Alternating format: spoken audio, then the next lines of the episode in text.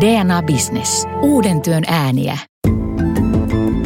Hei alle Sammen!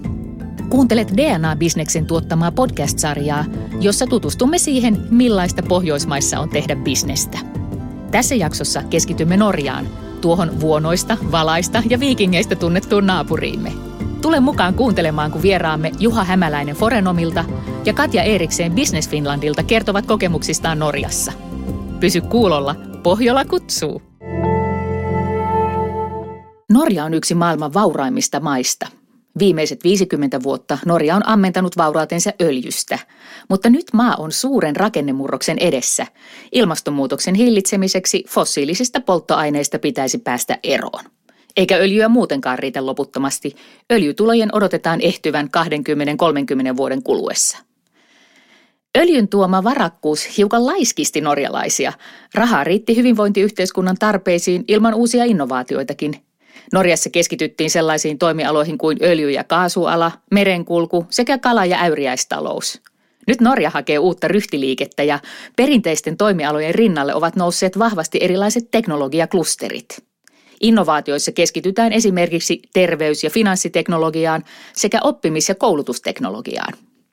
Uusia polkuja etsivä Norja onkin kiinnostava kohde myös liiketoimintansa laajentamista harkitseville yrityksille, myös meille suomalaisille. Se on vauras maa, joka on avoin uusille ideoille ja toimijoille.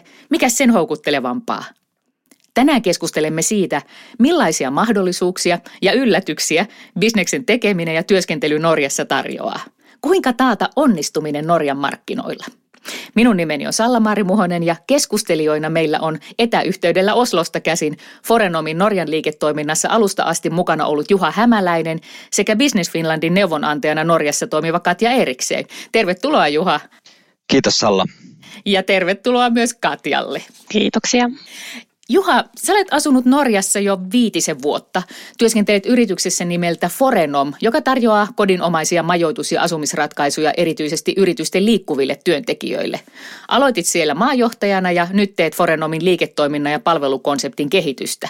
Kerro lyhyesti, miten Forenom ja sinä päädyitte Norjaan alun perin?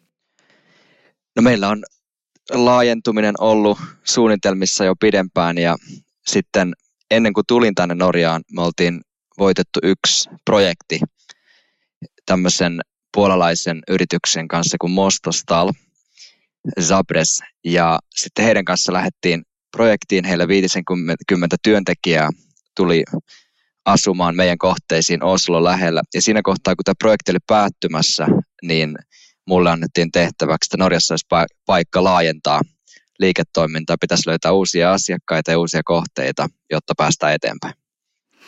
Entäs Katja, sä olet ollut Norjassa jo pidempään, melkein 20 vuotta, ja olet tietysti ehtinyt tehdä siellä monenlaista.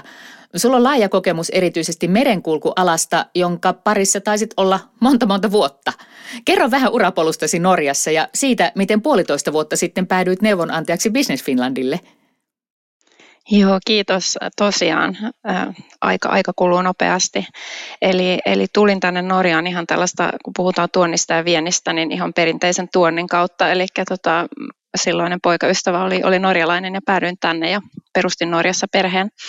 Mutta tota, oikeastaan meriteollisuuden pariin päädyin ihan sattumalta, että, että olin softayrityksessä täällä töissä ja, ja ihan ilmoituksen kautta päädyin meri, meri, merialalle ja olen tosiaan ollut no, työurastani ehkä sen 15 vuotta lähinnä varustamoissa ja, ja tavallaan meriteollisuuden arvoketjussa töissä, markkinointitehtävissä ja projektitehtävissä. Ja kun siihen alaan jää kiinni, niin sitten, sitten siinä pysyy. Eli Business Finlandillekin tulin oikeastaan sitä kautta, että he hakivat niin kuin merialan osaamista. Ja, ja se on myöskin tällä hetkellä oma tämmöinen segmentti, jonka kanssa teen enemmän töitä kuin, kuin muun neuvonannon parissa. Norjassa on tosiaan toimialojen suhteen käynnissä jonkinlainen murros. Miten näkisit Katja, millä toimialoilla voisi olla erityisesti vetoa Norjan markkinoilla juuri nyt? No juuri nyt hän on tässä, äh, mainitsit jo tuon vihreän muutoksen, mutta tietysti tässä on tällainen koronamullistus myös menossa, jonka mä ainakin uskon, että vaatii niin kuin innovointia äh, Norjassa vielä enemmän kuin mitä siitä julkisesti on puhuttu. Mutta että jos ajatellaan niin kuin tätä niin kuin, äh, uusiutuvien energialähteiden tuomista tähän Norjan miksiin, niin se on ainakin sellainen suuri alue, jossa tapahtuu.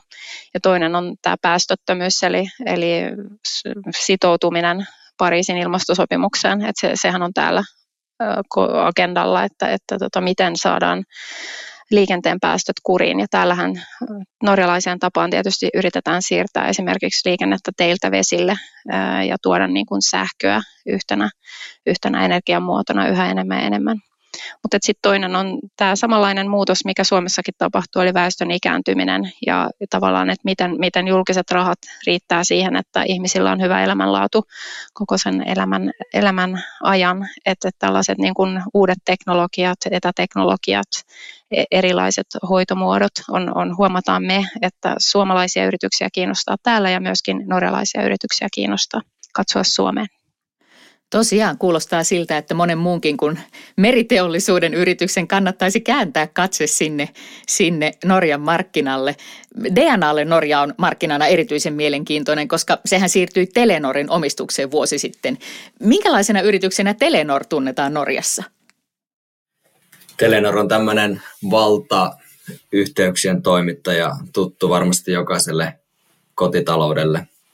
Yhteydet tulee sitä kautta on toki Telia myöskin täällä, mutta kyllä Telenor taitaa olla tunnetuin. Telenor on varmasti se isoin toimija ja kaikki tuntee täällä Telenorin. No se kuulostaa hyvältä. Mutta Juha, palataan Forenomin liiketoimintoihin Norjassa. Te olette menestyneet tällä uudella markkinalla hyvin, vaikka ei voi sanoa, että olisitte niitä perinteisiä kalanjalostuksen tai, tai merenkulun yrityksiä.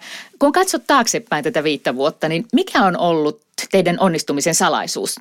No oikeastaan se keskeisin onnistumisen edellytys minusta on läsnäolo, että on paikalla, oppii ymmärtämään liiketoimintakulttuuria, on aktiivinen, tapaa paljon erilaisia yrityksiä ja ihmisiä ja sitä kautta pyrkii asemoimaan sitä omaa tuotetta kautta portfoliota, että miten se parhaiten asettuisi siihen markkinaan. Että jos sitten toisen niin tämmöisen menestystekijän nostaisin esille, niin me toimitaan aika laajalla segment, segment rintamalla, että meillä on asiakkaita teollisuudesta, rakennusalalta, infrasta, urheilusta, tosi laaja ala, kun toimitaan majoituksen parissa, niin tota, sitten se, että me alkuun on paljon keskitytty ulkomaalaisiin toimijoihin, joihin tämän, ikään kuin tämä access on hiukan helpompi, koska hekin on uusia uudella markkinalla. Me on helpompi keskustella ja päästä myöskin sopimukseen ulkomaalaisten yritysten kanssa. Mutta nyt ollaan askel kerrallaan saatu myöskin isoja, vaikka norjalaisia rakennusyhtiöitä asiakkaiksi. Norjalais-suomalainen kauppayhdistys Nofi teetti pari vuotta sitten tutkimuksen, jossa kysyttiin suomalaisilta, mitä he ajattelevat norjalaisista. Tulosten mukaan vain noin 5 prosenttia suomalaisista sanoi, että kulttuurierot Suomen ja Norjan välillä olisivat merkittäviä. Mutta norjalaisista jopa 20 prosenttia koki suomalaisen kulttuurin erilaiseksi kuin omansa. Vaikuttaa siltä, että suomalaisten käsitys samankaltaisuudesta ei saa ihan vastakaikua norjalaisilta.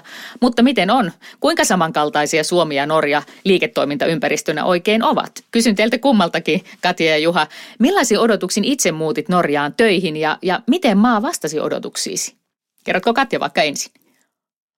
No joo, kun mä itse, itse muutin, niin tota, ajatuksena se oli, se oli mun toinen työpaikka työuralla, eli olin aika alussa uralla ja, ja silloinhan oli tosiaan, että yritti löytää sen oman sektorin ja oman paikan. Et, et mulle tavallaan tämä Norjassa on ollut niin luontevaa koko ajan, että et mä, mä niin kuin näen hyvin, että minkä takia kysymyksiä suomalaiset vastaa, että kulttuurieroja juurikaan ole, mutta samalla kuitenkin kun olen nyt tehnyt ää, suomalaisten ja norjalaisten yritysten kanssa erityisesti töissä, niin näen kyllä, että, että niitä eroja on. Mimmosia? No siis mun mielestä toi paikallisuus, mitä Juha korosti, oli tosi niin kuin, hyvä nosto, koska tämähän on tällainen pieni yhteiskunta, täällä on vähän ihmisiä, täällä on suuret maantieteelliset erot, se, se paikallisuus ja se niin kuin oma se, se onko se nyt Oslo-kulttuuri tai Bergen-kulttuuri tai se siellä Trondheimissa tai siellä pohjoisessa, niissä on kuitenkin niin kuin mun mielestä jollain tavalla suurempia eroja kuin mitä Suomessa on esimerkiksi Lapin ja Etelän välillä. Että tavallaan se, että, että sä tunnet sen, sen uula jonkun sieltä vuonon reunalta, niin sillä on kuitenkin vieläkin merkitystä. Ja ehkä, ehkä sellainen niin kuin yhteisöllisyys ja sosiaalisuus on kuitenkin niin kuin, tulee enemmän esille täällä kuin ehkä mitä on Suomessa kokenut. Mutta Juha, mitä mieltä sä oot? Helppo allekirjoittaa tuo yhteisöllisyys ja sosiaalisuus. Se näkyy minusta ihan joka työpaikalla, että tämmöiset erilaiset pienet juhlat, niin niitä tykätään järjestää, vaikka syntymäpäivät, niin meillä on ollut tapana se, että tuodaan kakku silloin syntymäpäivänä ja lauletaan, ja joku tu- muu tuo sen kakuin kuin se, jolla on itsellä se syntymäpäivä. Mutta sitten niin kun liiketoiminta kulttuurista, niin yksi semmoinen keskeinen ero minusta eroja on, niitä ei voi missään nimessä poistaa ja, ja ne kannattaa tunnistaa. Niin yksi semmoinen keskeinen päätöksentekoon liittyvä asia on, on se, että ehkä niin kuin tämmöisen päätöksentekon laatuun ja halutaan ottaa laajasti huomioon eri, eri näkökulmia, niin minusta siihen panostetaan Norissa enemmän kuin Suomessa. Et Suomessa ehkä pyritään enemmän tekemään se asia valmiiksi ja saada niin kuin tehdyksi. Ja Norja on siinä tapauksessa niin lähempänä sitä Ruotsin keskustelukulttuuria, mutta ei kuitenkaan niin keskusteleva, vaan pragmaattisempi. Hyvä pointti Juha, koska toi tuli siinä norjalais-suomalaisen kauppayhdistyksen tutkimuksessa myös ilmi. Norjalaisten mielestä suomalaisten kommunikointityyli on hierarkkinen ja kaupankäyntikeskeinen ja vähän konservatiivinenkin ja norjalaisille ilmeisesti keskustelevampi tapa olisi luontevampi ja sitä kai odotetaan bisneskumppaneilta vai mitä? Kyllä, mä voisin tuohon heti kommentoida vielä eilisestä sähköpostista yhden ajatuksen. Norjassa myöskin niin kuin luonto on tosi arvostettu ja, ja tota, me oltiin perheen kanssa tämmöinen Nat in Naturen niin kuin retki tehtiin, oltiin riippumatoissa järvenrannalla yötä viikonloppuna ja sitten laitoinkin viestiä yhdelle businesspartnerille, että joo, että mitä kuuluu ja tämmöinen oli muuten mulla viikonloppu, että miten sulla meni ja sitten samassa yhteydessä, että no hei, tehtäisiin tämmöinen varaus ja edetäänkö näin ja niin, niin tota, sain tosi positiivisen viestin takaisin, että kuulosti kyllä, että oli tosi kiva viikonloppu teillä. Niin se semmoinen ikään kuin henkilökohtainen konteksti on aika tärkeä tuoda noihin keskusteluihin. Sen mä oon kokenut. Kuuluuko toi Katja myös niihin neuvoihin, joita sä annat Norjaan aikoville tai täällä toimiville? Joo, ehdottomasti se, että, että se henkilö sen tittelin takana on tosi tärkeä ja se, että sä niin kuin näet vähän vaivaa siihen, että sä ehkä vähän tutustut, ei nyt tarvi olla sydänystävä, mutta kuitenkin, että ehkä muistat kysyä, että mi, mi, oliko, olitko mökillä viikonloppuna ja miten meni ja oliko hyvät ilmat ja tällainen. Ja se on myöskin niin kuin sähköpostissa ihan ok, että suomalaisethan on hyvin suoria sähköpostissa, että hei, että tähän palaten viimeiseen palaveriimme, niin teimme näin ja näin ja nyt, nyt, nyt ja näin, niin eihän norjalaiselle se on aika sellainen sellainen tyly lähestymistapa. Ja Norjassahan on ihana tämä, mikä, mikä mulle suomalaisena, ja kun mulla on huono muisti muutenkin, nimimuisti ja kasvomuisti, niin aiheuttaa hirveästi on tämä tack för sist kulttuuri, eli se, että sun täytyy aina muistaa, että missä sä olet viimeksi nähnyt tämän kyseisen ihmisen, että sit jos sä näet jonkun tutun, niin sitten se sanoo sulle usein, että hei, että för sist, eli kiitos viimeisestä, ja sitten sun täytyisi muistaa, että no se oli sillä, siellä tavattiin viimeksi, ja se voi olla tosi niin kuin vaikeaa, itsellä on käynyt aika usein niin kuin huonosti tässä, mutta tällainen niin kuin on tärkeää. Onko sulle Juha esimerkkejä joissa, jo, jostain tilanteista, joissa norjalaisten keskustelevampi tapa ja, ja suomalainen suoruus olisi joutunut peräti törmäyskurssille? niitä on niitä esimerkkejä. Kyllä välillä mulla tulee itsellä semmoinen niin helpotus, että voi mä saan Suomeen lähettää sähköpostin. Mun ei tarvi niin kuin, ottaa sitä alkuun mitään kohteliasta, vaan mä vaan sanon, että näin on asia ja miten tehdään. No on ymmärretty, että tosiaan Norjassa halutaan ensin tutustua vastapuoleen ja keskustella asioista laajasti ja laadukkaasti, myös bisneskontekstissa. Mutta pakkohan tässä on tämmöisen niin jämptin suomalaisen kysyä, että eikö tämä tee toiminnasta ja päätöksenteosta niin jossain määrin tehotonta ja hidasta? Norjalaisen näkökulmasta se on laadukas päätös, jota ei tarvitse tehdä uudestaan. Mitä sanot Katja?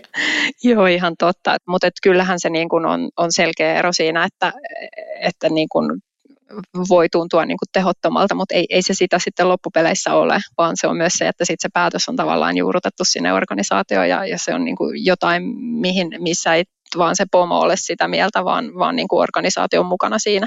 Ja se usein kestää, kestää täällä, että tavallaan, niin kuin Juha sanoi, se on se konsensus samalla tavalla kuin Ruotsissa, että kaikkien täytyy olla samaa mieltä, mutta kyllä siellä kuitenkin täytyy olla organisaatiossa se tuki, että se tapahtuu. Että, että se, se on hyvä muistaa. Miten vertaisitte norjalaista liike-elämää tämmöisessä tulosorientaatiomielessä ja tehokkuusmielessä suomalaiseen? Onko tämä, nyt puhuttiin paljon tämmöisestä päätöksenteon, kaupanteon nyansseista, mutta näkyykö semmoinen toisenlainen ote siihen tuloksien tavoitteluun kautta linjan vai, vai onko se vaan tämän keskustelu- ja päätöksentekokulttuurin ero? Se, miten itse on kokenut, kyllä se tulos ja tuloksellisuus, se on tosi tärkeä ja sitä arvostetaan ja pidetään tärkeänä. Mutta sitten ehkä se tietyllä tavalla se reitti, miten sinne tuloksellisuuteen päästään niin kuin laadukkaan tekemisen kautta, niin sitä arvostetaan myös paljon, ettei siihen niin kuin kiirehditä. Joo, sama, että mitä mä olen täällä nähnyt, millä, millä mittareilla täällä tuloksia mitataan, niin ei ne, ei ne mittarit ja tavallaan niiden vaativuus minusta eroa mitenkään niin kuin Suomen ja Norjan välillä. Toisaalta taas, taas täällä niin kuin tein tällaista pientä kotikalluppia myöskin siinä, että, että tota, miten niin kuin suomalais, suomalaiset nähdään täällä työntekijöinä ja tavallaan ehkä niin kuin suomalaiset yritykset on just se, että, että, että suomalaisiin voi luottaa ja, ja se mitä, mitä päätetään, niin se tehdään, että sehän on suomalaisten vahvuus ja suomalaiset on niin kuin ahkeria ja tavallaan jalat, jalat maassa tekeviä niin kuin ihmisinä ja, ja työ, työkavereina ja tavallaan myöskin organisaationa. Että et onhan Suomella täällä mun mielestä hirveän hyvä maine äm, tavallaan liike-elämän puolella. Jotenkin näkisit että siitä kombinaatiosta, mitä suomalaisen tarmokkuuden ja ahkeruuden päätöksentekohalun kautta ja sitten tämän norjalaisen niin kuin harkitsemisen ja konsensuksen, konsensuksen hakemisen kautta, niin, niin, niin, niin siitä tulee minusta tosi hyvä yhdistelmä, jos vaan osataan huomioida ne vahvuudet. Totta. No onko kieli sitten handikappi, koska Suomi nyt vääjäämättä poikkeaa muista Pohjoismaista, ainakin kielemme erilaisuuden kautta.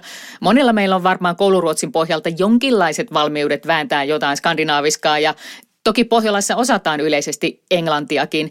Miten tämä vaikuttaa bisnesyhteyksissä? Pärjääkö englannilla vai olisiko syytä ottaa edes se kouluruotsi tai, tai sitten ihan norjan kieli paremmin haltuun, jos aikoo menestyä ja pärjätä Norjassa markkinoilla? Kyllä englanniksi pystyy ainakin ostamaan hyvin ihan mitä vaan ja jonkun verran myymäänkin, mutta sitten pitää kyllä tunnetasolla päästä samalle tasolla ja pitää olla ostajana semmoinen henkilö, joka kokee sen mukavaksi sen englannin käytön. Et se on yrityskohtaista. Esimerkiksi IT-puolella meillä on asiakkaita, jotka ihan tosi mielellä asioi englanniksi, mutta sitten taas rakennuspuolella se Norja on kyllä se, millä mennään. Miten Katja neuvot teidän asiakkaita tämän kielikysymyksen suhteen? No kyllä mä neuvoisin, että jos sä osaat sen pienen sanan siitä skuulesvenskaa, niin sanon nyt se siinä alussa, niin, niin sitten ainakin tulee selkeäksi, että sä yrität ja, ja tavallaan olet henkilökohtainen, että, että, että totta kai kyllähän täällä ihmiset osaa englantia oikein hyvin ja sillä pärjää, mutta et onhan siinä se oma touch, jos osaa vähän skandin, jotain skandinaavista ja pystyy sillä edes vähän kommunikoimaan. Entä ne nyanssit johtamisessa ja esimiesalaissuhteissa? Millä lailla tämä norjalaisten toivoma keskustelevuus ja ihmiskeskeisyys näkyy perinteisesti aika hierarkkisissa suhteissa, kuten organisaation johtamisessa? Minkälaisia asetelmia norjalaiseen yrityskulttuuriin tyypillisesti kuuluu? Oma kokemus norjalaisesta johtajasta nyt pari vuoden takaa on kyllä hyvinkin tämmöinen kaverillinen suhde. Toisaalta tiukka, jämäkkä, mutta sitten rento, tosi rento. Sama joo, mulla on ollut norjalaisia esimiehiä ja muunmaalaisia esimiehiä ja se on ihan totta, että, että, että tavallaan se niin kuin hierarkia on tosi matala ja tavallaan tiimi on, kaikki tietää kyllä, että kuka tekee sen päätöksen, mutta se on sellainen niin kuin, no niin, taas sellainen yhteisöllinen asia. Jotenkin on oppinut arvostamaan sitä osallistamista, että ehkä johtaja ei niin vahvasti tee päätöksiä ainakaan, ainakaan heti, mutta se haetaan se päätös sieltä tiimin kautta ja sitten se päätös tehdään, niin sitten se tehdään vahvasti. No toi valaisee sitä, mitä alaiset odottaa esimieheltään, mutta mitäs esimies odottaa alaisiltaan? Mitä pitäisi suomalaisen osata lukea, jos on norjalainen pomona? Hyvä kysymys. Siis esimies kyllä odottaa sitä tuloksellisuutta, hyvää, laadukasta tekemistä. Ja ehkä niin, että välttämättä se, että mikä se lopputulos on, ei aina ole niin ratkaiseva, vaan kuitenkin se, että sä teit parhaas ja teit hyvin sen asian ja, ja halusit niin kuin päästä hyvään lopputulokseen. Joo, ja ehkä sellainen niin kuin, ainakin mun kokemus kaikissa työpaikoissa, joissa olen ollut täällä, että, että mulla työntekijänä on ollut hirveän suuri vastuu ja myöskin vapaus päättää, että miten mä työn tehtävät toteutan. Ja se on tavallaan, nyt en osaa edes verrata Suomeen, että Juha osaa ehkä paremmin verrata, mutta se, että, että kuitenkin esimies täällä odottaa, että sä pidät hänet kärryillä siitä, että, että miten se sun projekti menee, mitä, mitä toimenpiteitä sä teet ja myöskin se, että miten sä olet ottanut ne muut ihmiset siinä omassa yhteisössä huomioon, että miten sä käytät niitä resursseja, jotka sulle annetaan. Että, että tavallaan mä oon samaa mieltä se, että jos, jos mokaa ja se asia ei menekään ihan niin kuin sen piti, niin kuitenkin tavallaan se, että mikä se prosessi sinne on ollut ja mitä hyvää siitä on tullut, niin, niin täytyy, täytyy osata tavallaan viestiä se oikein sinne esimieskerrokseen. Kyllä. Et, et se on mun kokemus, joo. Ja täytyy sanoa vielä, että tuosta kommunikoinnista, mistä sanoit Katja, niin, niin siitä on kyllä itse saanut palautetta, että hei, että mä tiedän, että sä teet niin parhaas, mutta pidä mut kartalla. Nimenomaan pidä mut kartalla. Sitä on vähän oppinut sitten ikään kuin ilmoittelemaan, vaikka itse kokisit suomalaisessa työkulttuurissa voi olla, että se niin kuin rivien välistä luetaan, että sulla menee ok tai, tai sitten tuossa tarvit tukea, mutta kyllä täällä odotetaan sitä, että se kommunikoit. Mitä se kartallapito niin kuin konkreettisesti on? että et teetkö se niin kuin raportin tai päivität johonkin järjestelmään vai onko se vaan, että meet nykäseen hiasta, että hei tässä on nyt tällä viikolla tapahtunut tätä? Tota jälkimmäistä kyllä paljon enemmän kuin sitä, että teet jonkun hienon yhteenvedon semmoista epävirallista kommunikointia. Ja sitten saattaa olla myöskin iltaisin tai viikonloppuisin, niin esimies on kiinnostunut, että miten sulla menee. Se ei ole mikään semmoinen odotus. Ja Norjassa paljon oma kokemus on se, että arvostetaan vapaa-aikaa ja halutaan niin kuin erottaa työ ja vapaa-aika. Vaikka nyt viime kesänä, niin esimies halusi oikein varmistaa mun kohdalle, että oothan sä nyt lomalla, kun oot lomalla. Mutta sitten yhtä aikaa niin ollaan kiinnostuneet, mitä sulle kuuluu siellä työn ulkopuolella. Mites, onko tässä jotain semmoista toimialakohtaista tai niin kuin ikäpolvikohtaista eroa? Suomessa puhutaan paljon ja maailmallakin puhutaan paljon milleniaalien johtamisesta, että et, et onko niin kuin tyylit eri ikäisten tekijöiden tai sen Oslon kuplan tai IT-kuplan ulkopuolella toisenlaiset vai päteekö toi äskeinen niin kuin kaikkiin norjalaisiin? Kyllä mä niin kuin, kun mä olen itse rekrytoinut kansainvälisissä yrityksissä ähm, ja yleisesti itseäni nuorempia viime aikoina ja sattuneesta syystä, niin tota, kyllä mä niin kuin huomaan, että, että nuorilla täällä on aika suuret odotukset sen työuran suhteen ja, ja myöskin suuret vaatimukset sen työuran suhteen. Että tavallaan esimiehenä se, että yhä tärkeämpää on ollut se, että se on niin kuin hyvä matchi se, se työntekijä ja työnantaja. Eli kysytään niin kuin yrityksen arvoista, kysytään, että miten niitä toteutetaan, kysytään siitä, että esimerkiksi työ, työpäivän joustavuus ja vastuualueet. Mun mielestä niin kuin nuoret täällä on todella hyvin perillä siitä, mitä ne itse odottaa työelämältä.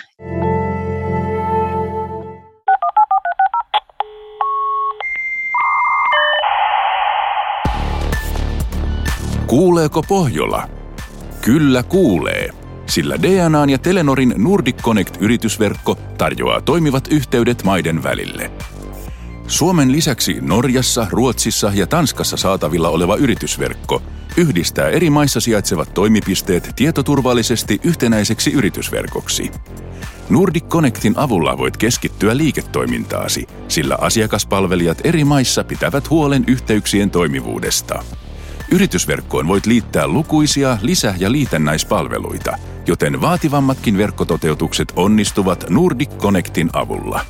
Tutustu palveluun osoitteessa dna.fi kautta yrityksille kautta Nordic Connect. No minkälaiset valmiudet norjalaisilla yrityksillä oli etätyösiirtymään esimerkiksi ää, niin kuin digiloikan kannalta? Et eihän se vaan ole sitä, että joustetaan ja mm, suunnitellaan ja ollaan mökillä, vaan, vaan pystytäänkö tekemään oikeasti töitä etäältä vai vaatiko tämä koronavuosi jotain ekstrajärjestelyjä norjalaisilta? Digitalisaatio on ollut tosi iso teema Norjassa pitkään ihan hallituksen tasolla. Ja nyt omalla työpaikalla se ei vaatinut mitään muuta kuin alettiin Teamsia aktiivisemmin käyttämään. Minusta se meni aika kivuttomasti. Joo, ihan sama kokemus, että, että niin kuin en mä huomannut täällä mitään kipukohtia siinä, että siirryttiin päivän varoituksella täysin kotitoimistoon. Siitähän täällä keskustelu on sitten, että mikä, mikä on se tavallaan toimiston tulevaisuus. Et, et niin kuin esimerkiksi Telenur, niin jos puhutaan Telenurista, joka on laittanut kaikki työntekijänsä kotiin ja keskustelee avoimesti siitä, että tarvitaanko toimistoja tulevaisuudessa ja mihin niitä tarvitaan. Minkälaisia muita tämmöisen työelämän murroksen ilmiöitä kuin tämä joustavuuden tarve ja halu ja, ja, ja digitaalisuus tilaisuuden hyväksikäyttäminen. Näettekö te jotain muita ilmiöitä työelämän murroksesta siellä nimenomaan Norjassa norjalaisten alaisten tai norjalaisten yritysten kesken? No yksi, mikä on varmaan ollut jo pitempään täällä, on tämä niin kansainvälisen työvoiman käyttö, mikä on meidän ala hyvin lähellä, koska nämä yritykset monesti käyttävät meidän palveluita, jotka tulee Norjan ulkopuolelta töihin, niin se tietyllä tapaa, että miten Norja ratkaisee kysymyksen, mitkä työt me teemme, mitkä työt me ulkoistetaan. Sama kuin yrityksen tasolla tämä ulkoistuspäätös on, on mielenkiintoinen, mutta mä näen tämän myöskin isona niin kuin valtion tasolla, jotta pystytään yhtä aikaa niin kuin luomaan lisäarvoa, pystytään rakentamaan omia yrityksiä kasvamaan ja menestymään niin, että se kaikki työ ei tapahdu ulkomaisissa yrityksissä. Joo, se on totta ja toihan on niin kuin makrotasolla se, että mi- miten, miten tämä Norjan rakenne tulee muuttumaan tai miten sen täytyy muuttua, että mistä se uusi öljy löytyy. Sehän on se suuri kysymys, koska sulla on tietty elintaso täällä ja sulla on tietyt odotukset siitä, millainen elämä on ja millainen työelämä on, mutta et se, se, että mistä ne työpaikat, uudet työpaikat luodaan, niin sehän on se suuri kysymys. Ja innovaatio tavallaan vauhti ja se innovaation tarvehan on täällä ollut tavallaan alhaisempi kuin esimerkiksi Suomessa, jossa on ollut lamaa ja jossa niin kuin tavallaan ne laman seuraukset on paljon niin kuin syvemmät kuin mitä ne täällä on ollut, kun täällä voi ottaa öljyrahastosta rahaa ja tavallaan pumpata sitä valtion tukea, kuinka kauan Norja pystyy valtion tasolla subventoimaan ja että et mistä se uusi innovaatio tulee. Ja siinä, siinä mä luulen, että suomalaisillakin on saumaa täällä.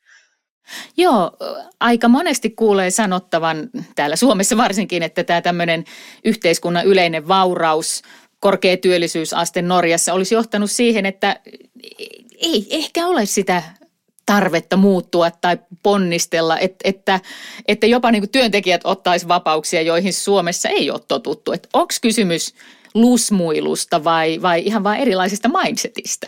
Mitä sanot Juha? Mä en näkisi, niin kuin, että lusmuilu on se oikea sana, vaan mä ehkä käyttäisin ennemmin sellaista, että norjalaisten olisi tärkeää löytää se sisäinen viikinki uudestaan.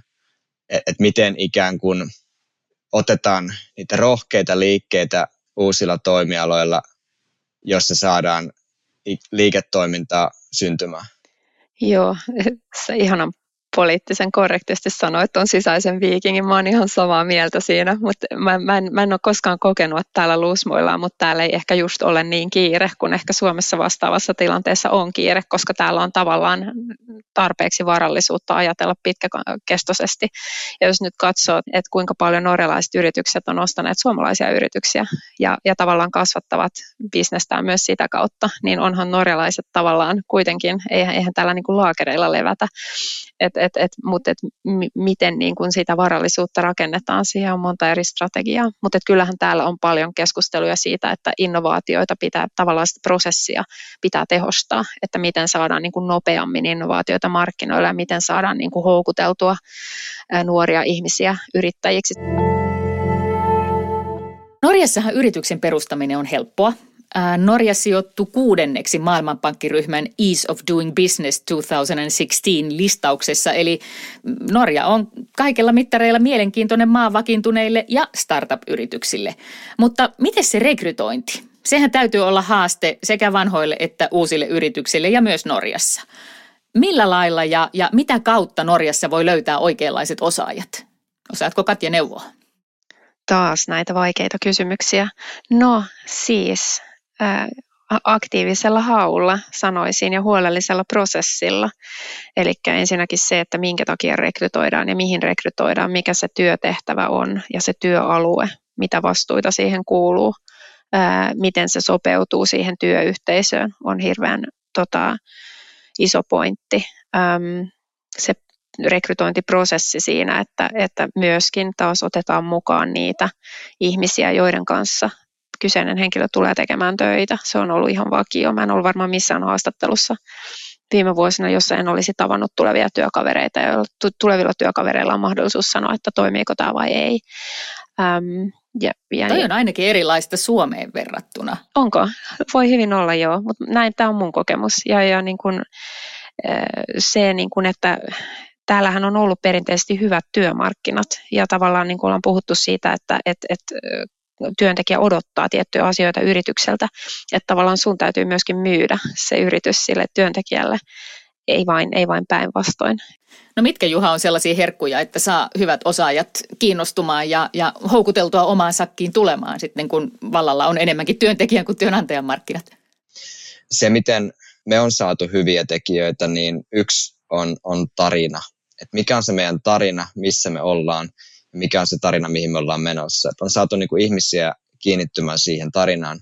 Ja, ja toinen, minkä Katja nosti aikaisemmin esille, tämä arvot, että minkä tyyppisillä arvoilla me toimitaan ja löydetäänkö me sieltä semmoinen mätsi, että yrityksen ja henkilöarvot on, on linjassa. Ja mä oon kokenut, että jos on näin, niin sitten se myöskin niin kuin kauaskantoisempi pärjääminen siinä tehtävässä on, on paljon helpompaa. Mutta sitten ehkä yksi juttu tulee vielä mieleen ja, ja täytyy muistaa, että Norja on aika kansainvälinen maa.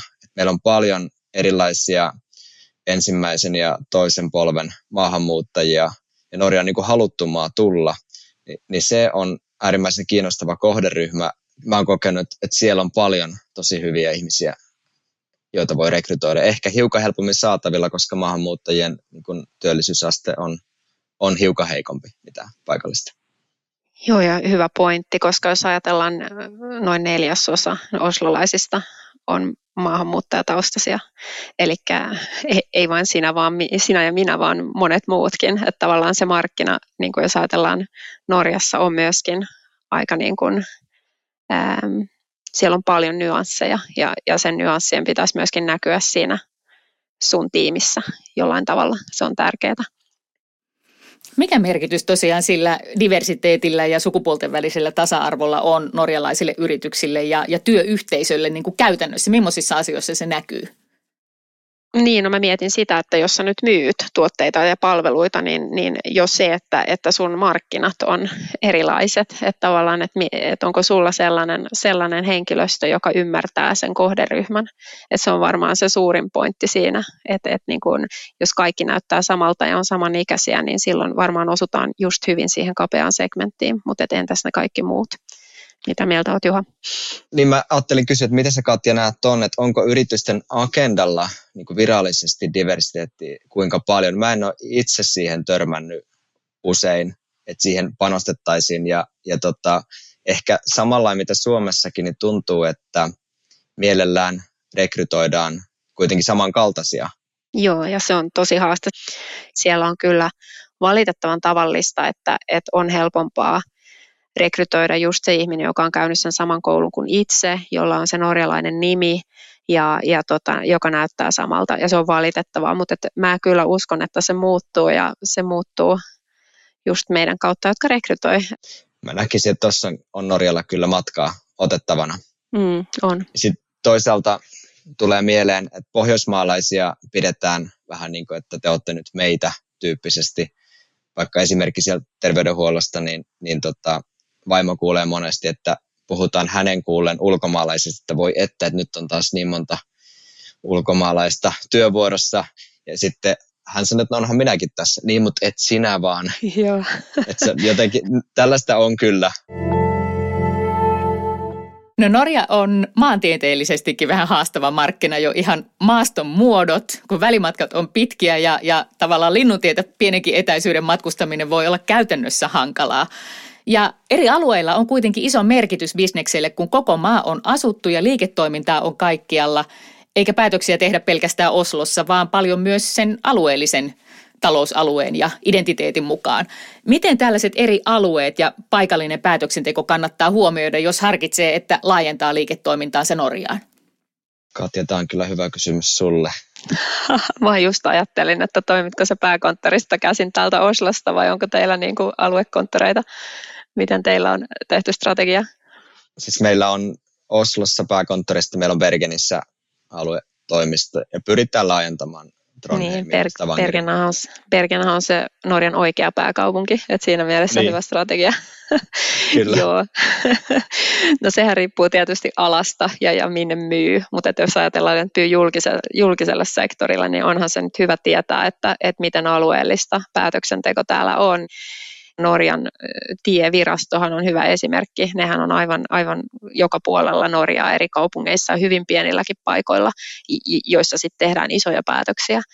No jos haluaa lukea sitä Norjan markkinaa, niin eikö se olekin tosiaan niin, että eri toimialojen seudullisia keskittymiä voi tunnistaa, että se öljy on siellä Stavangerissa ja niin edelleen. Mutta miten uudet teknologiaklusterit, löytyykö niiden edustajia kaikkialta Norjasta tai jossain tietyissä paikoissa Norjaa vai pelkästään sitten ainoassa suurkaupungissa Oslossa? Oi nyt toi suurkaupunki Oslo heti, heti särähti korvaan, eli se suurkaupunki Bergen ja se suurkaupunki Trondheim ja se suurkaupunki Stavanger ei sovi unohtaa. Siis klustereitahan löytyy aika, aika paljolti siellä, missä se bisnes on, eli, eli niin tällaiset öljy, kalateollisuuden tällaiset klusterit löytyy sieltä rannikolta ja, ja Stavanger, Bergen, Ålesund, Akselilta. Sitten jos ajatellaan jotain no, julkista, ne on aika hajautettuja, varmaan riippuen enemmän poliittisesta päätöksenteosta. Ähm, teknologiaa myöskin löytyy kyllä jokaisesta kaupungista jonkinnäköistä klusteria. Mitä mieltä olet Juho? Tuohon Oslo on se lähin kokemus itsellä, niin, niin täällähän on paljon teknologiaa ja startuppeja ja tämmöistä digikeskittyviä yrityksiä, mutta tota, en osaa ihan kommentoida noita muita kaupunkeja. Mutta koetko, että sieltä Oslosta käsin on voinut niin kuin hyvin lähteä kasvattamaan sitä liiketoimintaa Norjassa vai tuleeko siellä sitten ne seutu, seutukuplien lasiseinät vastaan, että pitäisi sitten hankkia sitä jalansijaa tosiaan ihan aidosti muualtakin kuin vain pääkaupungista? No mä koen, että se on mahdollista meidän toimialalla. Nyt viime aikoina on tehnyt yhden tämmöisen ison infraalan yrityksen kanssa yhteistyötä, käytännössä hoitanut sitä asiakkuutta Tronheimiin Oslosta käsin, enkä koe sitä ollenkaan vaikeaksi, vaikka ajatellaan, että se Tronheimin kulttuuri on erilainen. No mutta sääntelöllä, silläkin on tärkeä rooli bisneksen teossa ja jokaisessa maassa on omat sääntönsä ja sääntelynsä ja kommervenkkinsä, joista pitää olla tietoinen. Norjan kohdalla eroja Suomeen nähden tietysti on paljon, koska Norja ei kuulu EU-hun niin kuin Suomi ja esimerkiksi Ruotsi tai Tanska. Ää, mitkä teidän kokemusten mukaan sääntelymielessä pitäisi Norjaan etabloituessa erityisesti ottaa huomioon? Mitkä on sellaisia eroja, jotka suomalaisen on tosiaan syytä tunnistaa? No siis aika yleisiä kysymyksiä, joista mulle soitetaan, on, on tyyliin äm, työntekijöiden tuominen ulkomailta Norjaan, millaisia millaisia turvallisuusvaatimuksia on, millaisia raportointivaatimuksia on, mitä se tarkoittaa, kun on EUn ulkopuolella, millaisia pätevyysvaatimuksia voi olla esimerkiksi sanotaan sähköasennuksessa tai jossain tällaisessa vastaavassa, että, että, että niin kuin tällaisissa voi ja on eroja. Toimialastandardit on tärkeä tuntea, jotta tietää, minkälaista tuotetta tarjoaa. Eli norjalainen ostaja on tottunut ostamaan sen tietyn standardin mukaan, ja semmoinen luovuus, että no me tehdäänkin eri tavalla, koska tämä on paljon parempi ratkaisu, niin vaikka se olisikin paljon parempi ratkaisu, niin se ei välttämättä silti myy, koska se ei osu siihen standardiin. Yksi semmoinen keskeinen vaikuttava juttu, sano Kati, jos mä oon väärässä, tuo alihankintaketju, niin jos oikein muistan, niin se on kolme yritystä voi olla ketjussa, mikä on maksimi, rakennuspuolella ainakin, jolloin se alihankkijoiden käyttö pitää hahmottaa, että miten sen, miten sen ikään kuin tarjouksen tekee, jotta ne työntekijät katsotaan omaksi, jos olet itse siinä kolmantena. Mm, aivan, aivan. Näistä on ollut, näissä on aika, aika monta kommervenkkiä ollut. Te olette molemmat tosiaan vuosien saatossa ollut monissa yllättävissä ja haastavissa tilanteissa ja totta kai ne ovat johtaneet kantapään kautta moniin oivalluksiin ja oppeihin. Jos nyt tähän vetäisi jotenkin yhteen meidän kuuntelijoille, niin mitkä kolme lyhyttä neuvoa antaisit Norjaan mielivälle yritykselle? No niin, no tee kotiläksyt, että kenelle, kenelle myyt ja, ja, ja mikä on se oma, oma niin kuin tavoite ja potentiaali. Tutki se markkina läpi ja, ja sitten ole kiinnostunut niistä sun norjalaisista kumppaneista. Kysy mitä kuuluu. Tämä on ehkä se tärkein. ja mikähän se kolmas oli, ole paikalla siellä, missä tapahtuu. Se on ehkä se kolmas meikäläisen neuvo. Ihan hyvä. Entäs Juha? Noita ajatuksia kyllä olisin itsekin nostanut toi markkinan tuntemuksen kautta sen omien kohdesegmenttien tuntemus, niin se on, se on tosi tärkeä. Ja sitten lisäksi sitten aktiivisuus, kun tietää mitä tekee, niin on aktiivinen ja panostaa siihen ihmissuhteeseen ja on myöskin kärsivällinen. Et jos pystyy niitä kohdesegmenttejä hiukan pilkkomaan helpompiin ja vaikeampiin, niin pyrkisi ikään kuin sitä konkreettista liiketoimintaa ja bisnestä saamaan eteenpäin siellä helpommassa segmentissä ja sitten samalla taustalla syö, työstää niitä pidempikestoisia prosesseja, jotka sitten taas tuo niin kuin paljon hyvää sitten, kun se prosessi on valmis ja ajatukset on vaihdettu ja luotetaan toisimme. Keskustelu teidän kanssa on ollut tosi mielenkiintoista ja ainakin itse opin paljon myös uutta ja sitä paitsi heräsi hirmuinen kiinnostus Norjan bisnesympäristöön ja firmoihin. Kiitos oikein paljon tästä Katja Eriksen ja Juha Hämäläinen. Mä luulen, että moni olisi kiinnostunut jatkamaan tämän aiheen parissa, joten mulla on vielä yksi kysymys teille kummallekin ennen kuin lopetamme. Jos haluaisi kuulla lisää tai oppia lisää siitä, minkälaista Norjassa on tehdä bisnestä, niin Ketä suosittelette? Ketä kannattaisi seurata kaikista vaikuttajista tai bisnesmedioista, jotta pysyisi parhaiten kärryillä näin suomalaisena siitä, mitä Norjassa tapahtuu ja mitä siellä kannattaa tehdä? Ehkä tuohon nuorien yritysten ja startup-genreen ja ylipäätään liiketoiminnan kautta sitten poliittiseen etenemiseen, niin, niin Tron Rieber Knudsen, hänellä on tämmöinen TRK Group – jossa hän sijoittaa erilaisiin norjalaisiin yrityksiin ja aikaisemmin ollut McKinseyllä johtajana ja erilaisissa vastuutehtävissä, niin kannattaa seurata häntä ja jos mahdollista, niin myöskin tavata paikan päällä. Okei, entäs Katja? Kuka olisi sun vinkki? Mielenkiintoista. No siis mulla on ehkä vähän, vähän tota eri näkökulma, vähän niin kuin omaan työhön liittyen, että, että mua kiinnostaa hirveästi Ekinorillahan, Ekinor eli entinen Statoil, heillähän on tapahtunut johtajavaihdos, eli puikkoihin tulee tällainen kuin Anders Upedal.